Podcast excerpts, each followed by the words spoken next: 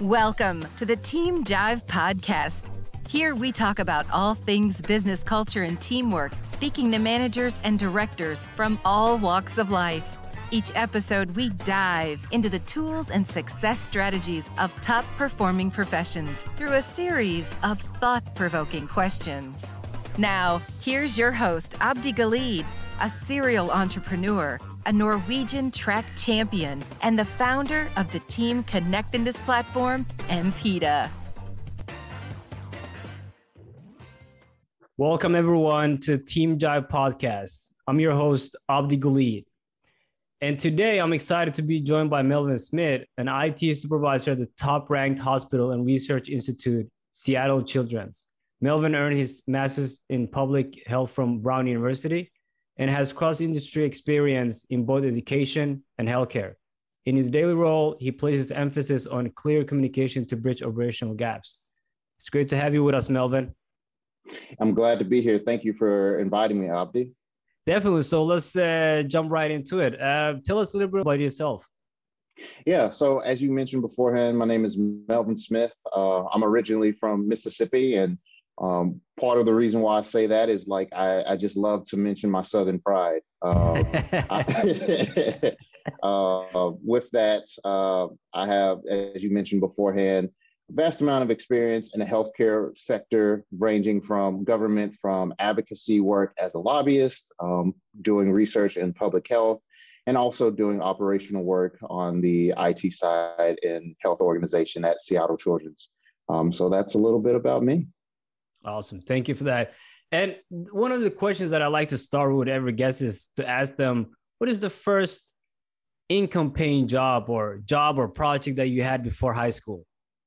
Yeah. So for me, my first job that I ever had was doing landscaping. Um, I cut grass, did um, picked weeds across uh, the different houses in my neighborhood. So that was my, I would say, my first source of income. And how old were you?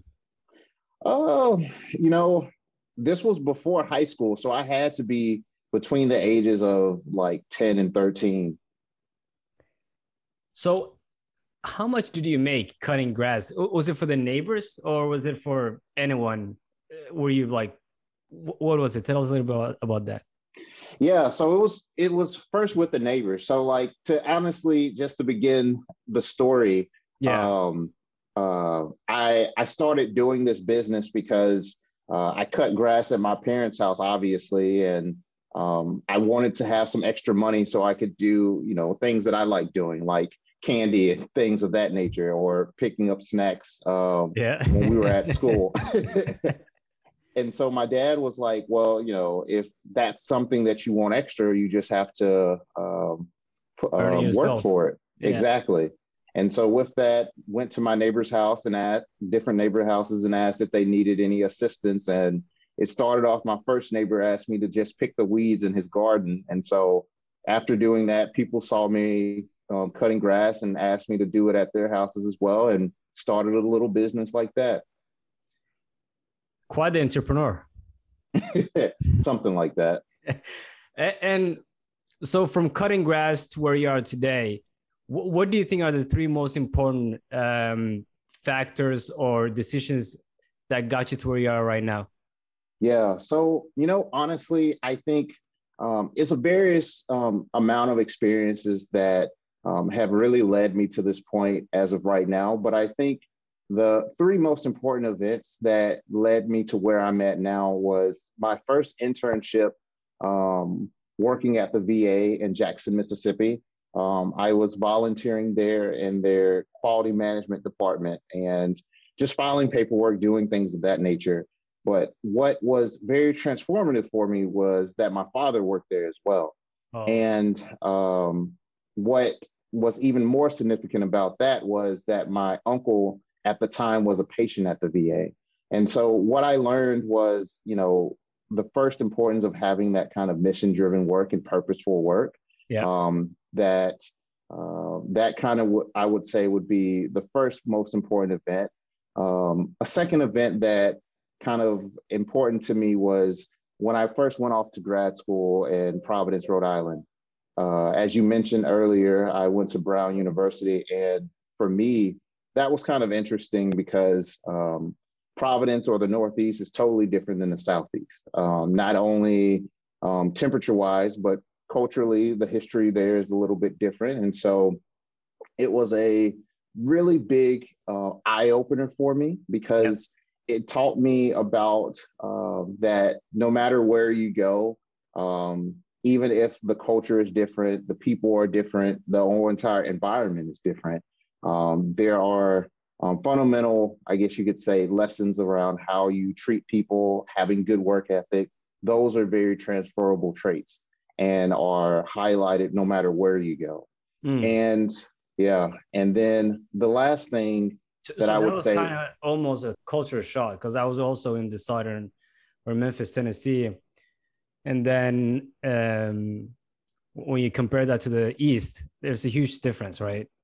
Yeah, a big difference. Um, you know, from a culture shock perspective, I think for me, I it was the small things like going to a restaurant and asking for sweet tea, and they say they don't have sweet tea. Um, I think it was those little kind of things that was the biggest culture shock for me. Yeah. Um, um, so, so but, sweet tea is pretty important in Mississippi. Uh, hey, it's very important in Mississippi. That's why we have so much diabetes. so go ahead. Uh, and number three.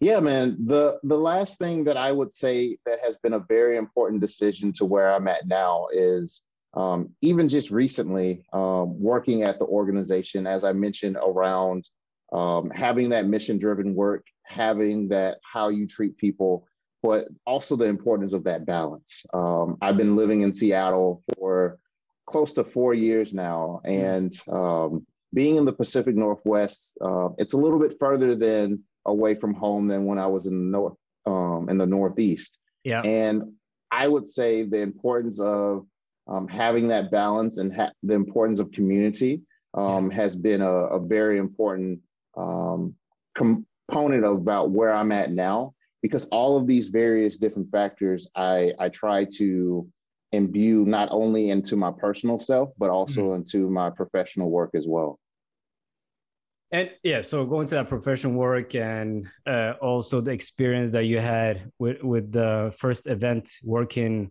with your dad and and uh, and in that environment what do you think is what like we always think of the term team player um, mm-hmm.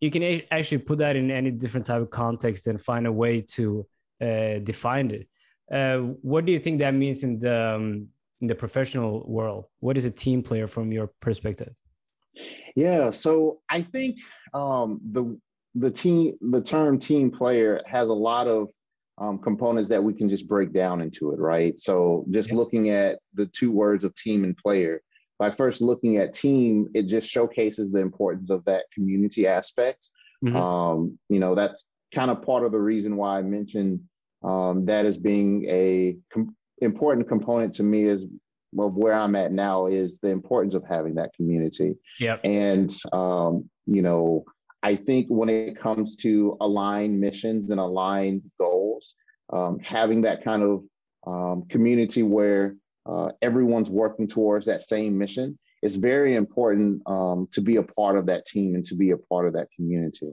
And so for me, I think um, being a team player is basically not only aligning yourself with um, your colleagues and, um, you know, for lack of a better term, being a nice person, but yeah. also having that alignment towards the mission and um, putting whatever kind of differences aside, whether they're minute or huge to that particular individual, to be able to go towards that common goal. But how do you actually do that though, right? Um, so you have a team of 10, 20 people. Uh, yes. Right. How do you kind of become a role model and and and find a way for everybody to be team players? Yeah. So first, I think that biggest component of that is um, having that one that one mission that we can all align to. You yeah. know, for at Seattle Children's, um, you know, the mission is providing hope, care, and cure for all children, no matter what their background is. Mm. And I think when um, that is everyone, very powerful, right? Yes, indeed it is. And I think when you have that aligned mission, yeah. it it helps in fostering a community because we're all here for the same place. Yeah. And then um, taking in whether it's a multidisciplinary team or a single disciplinary team, but aligning to the fact that um, being able to articulate that message and articulate what the actual actions that um, would go towards that. What's yeah. actually in- interesting now is that um, we're in the process of doing our strategic planning for the next two to three years. Mm. And, you know, do, in that process, the first thing we do is say, what are we here for? What are what are we trying to do? And as long as you have that north star, it's uh, it's easy to build a environment or uh, a microcosm around that um, and be able to foster that type of community or foster that type of team towards that. And it's really just a lot a part of um, choosing individuals or aligning individuals towards that mission. And um, that's a, how I go about with building a team. So, so is the is that community, the team community, is that the same as the community overall for the whole organization? Are they similar? Similarly, I would say like I to kind of start it off with T uh, in tiers. You have the the mission for the entire organization. Yeah. Then you have the various different departments that all align with that same mission, but yeah. they have their various different approaches to it. So, for example, um, IT might have a different strategy to, than what finance has, but they're mm. still reaching towards the same mission. Mm. So that helps in fostering that kind of community and that kind of team mm. for those two different groups to be able to work together hmm. because they have a common mission. I, I get it. And when we talk about community and team, you, you also need that positive culture, right? Um, right. And if if if there's no positive culture, I'm not sure how you can progress. But what do you think is the single most important factor in creating a positive company culture? Yeah, I, I think that um, the single most important factor about creating that positive company culture is um, is really and truthfully having that kind of uh, integrity towards your um, to the people that are a part of that culture that make that culture. So what I mean by that is uh, investing into your um, as some organizations call it employees, teammates, family, however you would like to articulate it. Um, but fostering that positive culture means that you're not only aligned to the mission, but you mm-hmm. have your values that um, that showcase what that means. So, um, a positive company culture could be um, create fostering values that align with the mission, so that as individuals are kind of going towards the day to day, they have those kind of values to lean on to be able to uh, foster that um, environment or that camaraderie amongst each other. So, for example, at Seattle Children's, um, our values are um, um integrity, um, excellence, um, equity. These these kind of values we lean on to be able to say, when I'm engaging with you, am I being fully in, am I expressing integrity? Am mm. I being equitable? Mm. Um, are we um, are we being inclusive towards one another? Um, all of these kind of aspects um, help towards the mission because I would say without your um, mission and without your values, um, a company can essentially become lost. It's kind of like a, a whole individual. We all have some type of centering that allows us to be able to whatever that focus that we're striving for and our values align towards that so that we can be able to have those positive outcomes we're looking towards and yeah so same question in terms of team player and, and, and how that is different from that team department and, and organization uh, like do you have a different type of culture for your team versus the whole company? Yeah. So I think a really good way to answer that question is looking at one of our values of compassion. Mm. Um, compassion um, within the hospital setting mm. um, is kind of it's not obvious if you're in the clinical setting. Um, having compassion towards your patients, having compassion towards the families, yeah. um, expressing compassion towards your fellow team members. Mm. Within the uh, IT sector, um, traditionally you would see technicians only working with the technology. Mm. But as we're shifting towards an environment that's more dependable upon technology, whether we're looking at telehealth, where we're looking at iPads as a part of surgery or a part of rounding, clinical rounding. Yeah. Um, there has to be a type of compassion that the um, um, the technologists have to have mm. to be able to one express, hey, you know, this might not necessarily be something that you're familiar with because you're not an expert in this field, yeah. but I'm going to express compassion by um, learning how to be a Rosetta Stone from a technology perspective and articulate what it is that the issues that you're um, having and how you can avoid those um, in the future. Expressing compassion by being present and having those um, customer service skills. You know, it's it's really you have to be a little bit creative and do critical thinking when you're looking at how to express or build a company culture. I think that um, you know, it it's uh, all kind of looking at the, I guess you could say, looking at a particular text. One word sentence can all say this can say one thing, and many people can have various different interpretations of it. Yeah. But if we can align on what that exactly says, mm. then it's um, it's easy to build a culture around that. Yeah, that totally makes sense. And in follow up to that, how do you engage your team? Um, I feel like that's the right question to ask in terms of they have the compassion for each other. They're they're they're there with uh, values that are aligned with the company value, but also the team culture. And and how do you engage them in general, like to to be at work, to be team players to each other? How do you foster that engagement process? Yeah, so I I foster engagement through my team by just being present. Um, I think that, especially with the pandemic, it created a culture where um, you have an on site culture and a remote culture. Yeah. And because of being in that leadership role, I have a more possibility to be remote and be disengaged with my team. But mm. because um, I want to ensure that not even like looking at things of just making sure things are getting done because I have that trust with my team.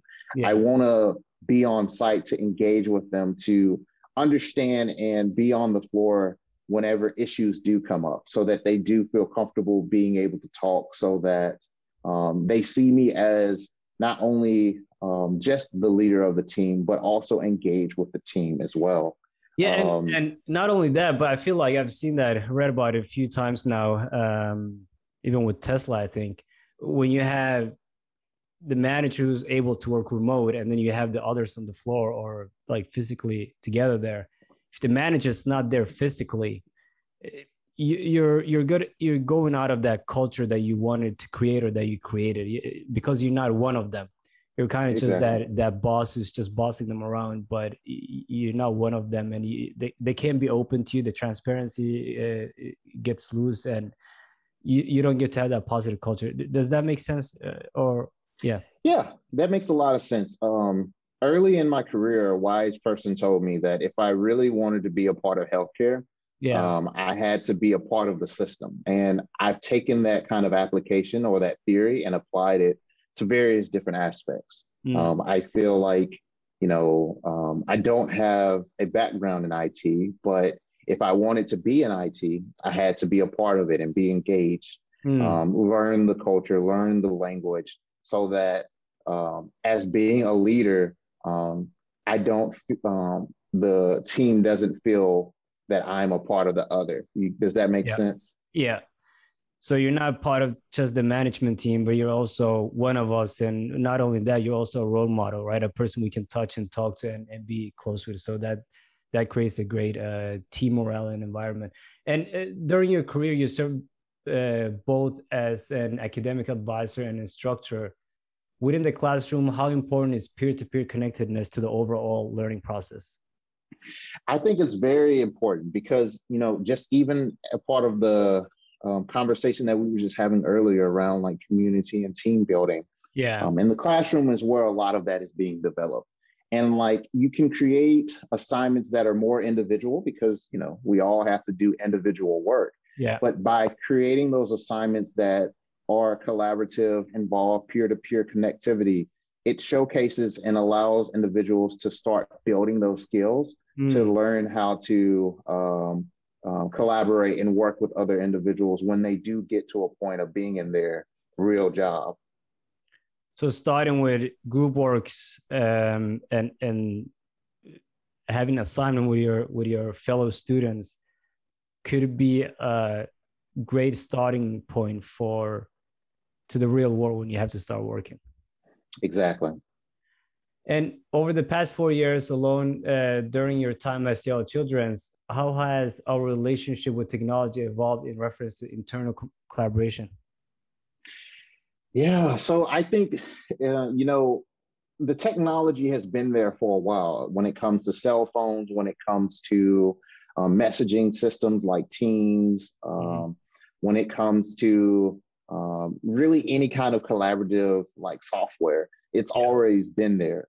But because of not necessarily just the pandemic, but also the the pace of things as well. So a good example of that is um, recently I got communication devices for my team where all of the technicians will be having cell phones um, while they're on the floor. Mm-hmm. And part of the reason for that was not only just communication opportunities between management and teams and being able to provide updates, but also be able to foster collaboration. Um, for example, as a technician is rounding, which is a process that we do at the hospital to, as a part of our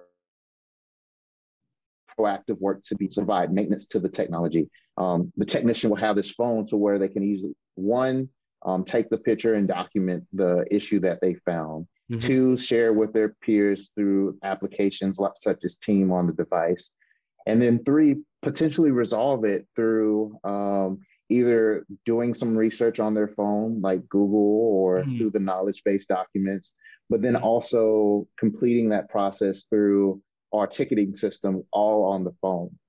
So I think that um, one way that the collaboration or the, uh, I guess you could say, uh, engagement tools have um, progressed over the past four years is that it's become less siloed where you've had to have two, three, maybe four devices to do all of these various different things. Mm. We've been able to consolidate that into one uh, process and be able to streamline that. Uh, as, as I think that makes everybody's life much easier, right? Um, yeah. Not, not, only the technicians, but yourself and and uh, and and everyone else. And and when communication gaps arise um, in your role as a pro, uh, program manager, um, how do you get your team back on track? Yeah, so I think it's always aligning towards that mission. Um, every meeting that I start, I always tell why we're here. We're mm here because of the kids. We're here because uh, we're trying to be the best, and we're trying to be the best because of the kids. mm And um, anything that we do after that is always going to be aligning towards um, those three things. And does that work? Yeah, it works. I mean, you know, like it's that's. I, I feel like it's easier said than done, right? Right, right. I think you know you're touching on something as far as change management. Change is always hard, yeah. um, and there's always going to be communication gaps because, for example, I had a, a circumstance where you know.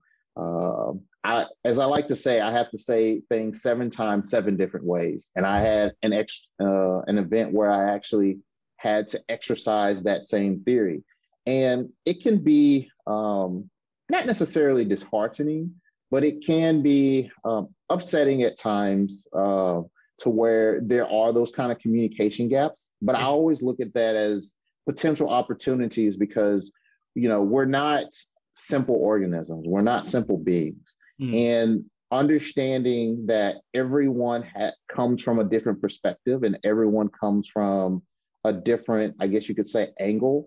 The way that I like to look at it is, let's say we're going to a soccer game I could be sitting um, maybe right across from the pitch on the home team, and you could be on the other side of the stadium, but at a different angle on the visitor side. We're mm-hmm. both watching the same game, mm-hmm. but because we have different views, we're seeing different perspectives of it. And mm-hmm. so that's from a communication standpoint. Um, what I like to do is um, if what I'm saying or what I'm doing is not necessarily working, mm-hmm. I like to better understand that person's perspective and ask those Socratic or um, those Socratic questionings to get a better understanding of what is that person's um, perspective so mm-hmm. that I can be able to bridge that communication gap. I love that analogy, by the way. So you're actually you're fostering the team culture again. I, I am bringing that up again, but you're you're putting yourself in their shoes. Uh, mm-hmm. Seven different times, seven different ways. It doesn't matter how long it takes, but um, I'll I'll do anything I can to get you back on the team's track and and our mission, right?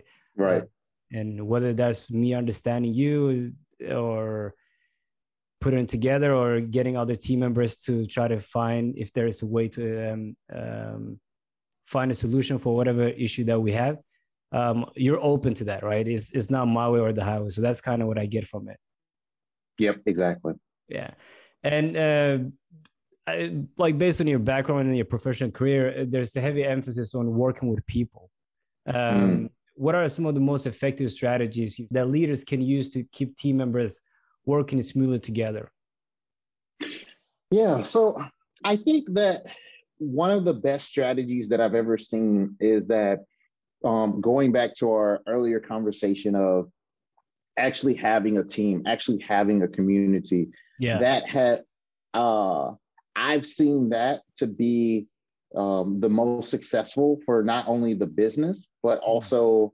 the, uh, the actions that lead within the business. And so what I mean by that is um, with individuals, if we're all like, let's say, for example, um, I'm going to use the example of working at a restaurant. You know, we can easily like um, have a fry cook, a cashier, and have a manager. You know, um, and those three people can essentially just do their jobs. It's like, hey, I'm just going to be the fry cook. I'm going to do my fries. Hey, I'm going to be the um, cashier. I'm going to just take this money. And hey, I'm just going to be the manager and just um, work on the customers and things of that nature. Yeah. If everyone is kind of siloed within their environment and not really fostering a team, then we have those gaps of communication. We have those broken pro- um, processes. We have those delays. But the more that, from what I've learned, that the team interacts with each other, forms a community, engages with one another, that helps in provide producing innovation. Mm. And uh, I think from a um, business perspective, um, those who innovate are the ones who survive because we're always living in an ever changing environment.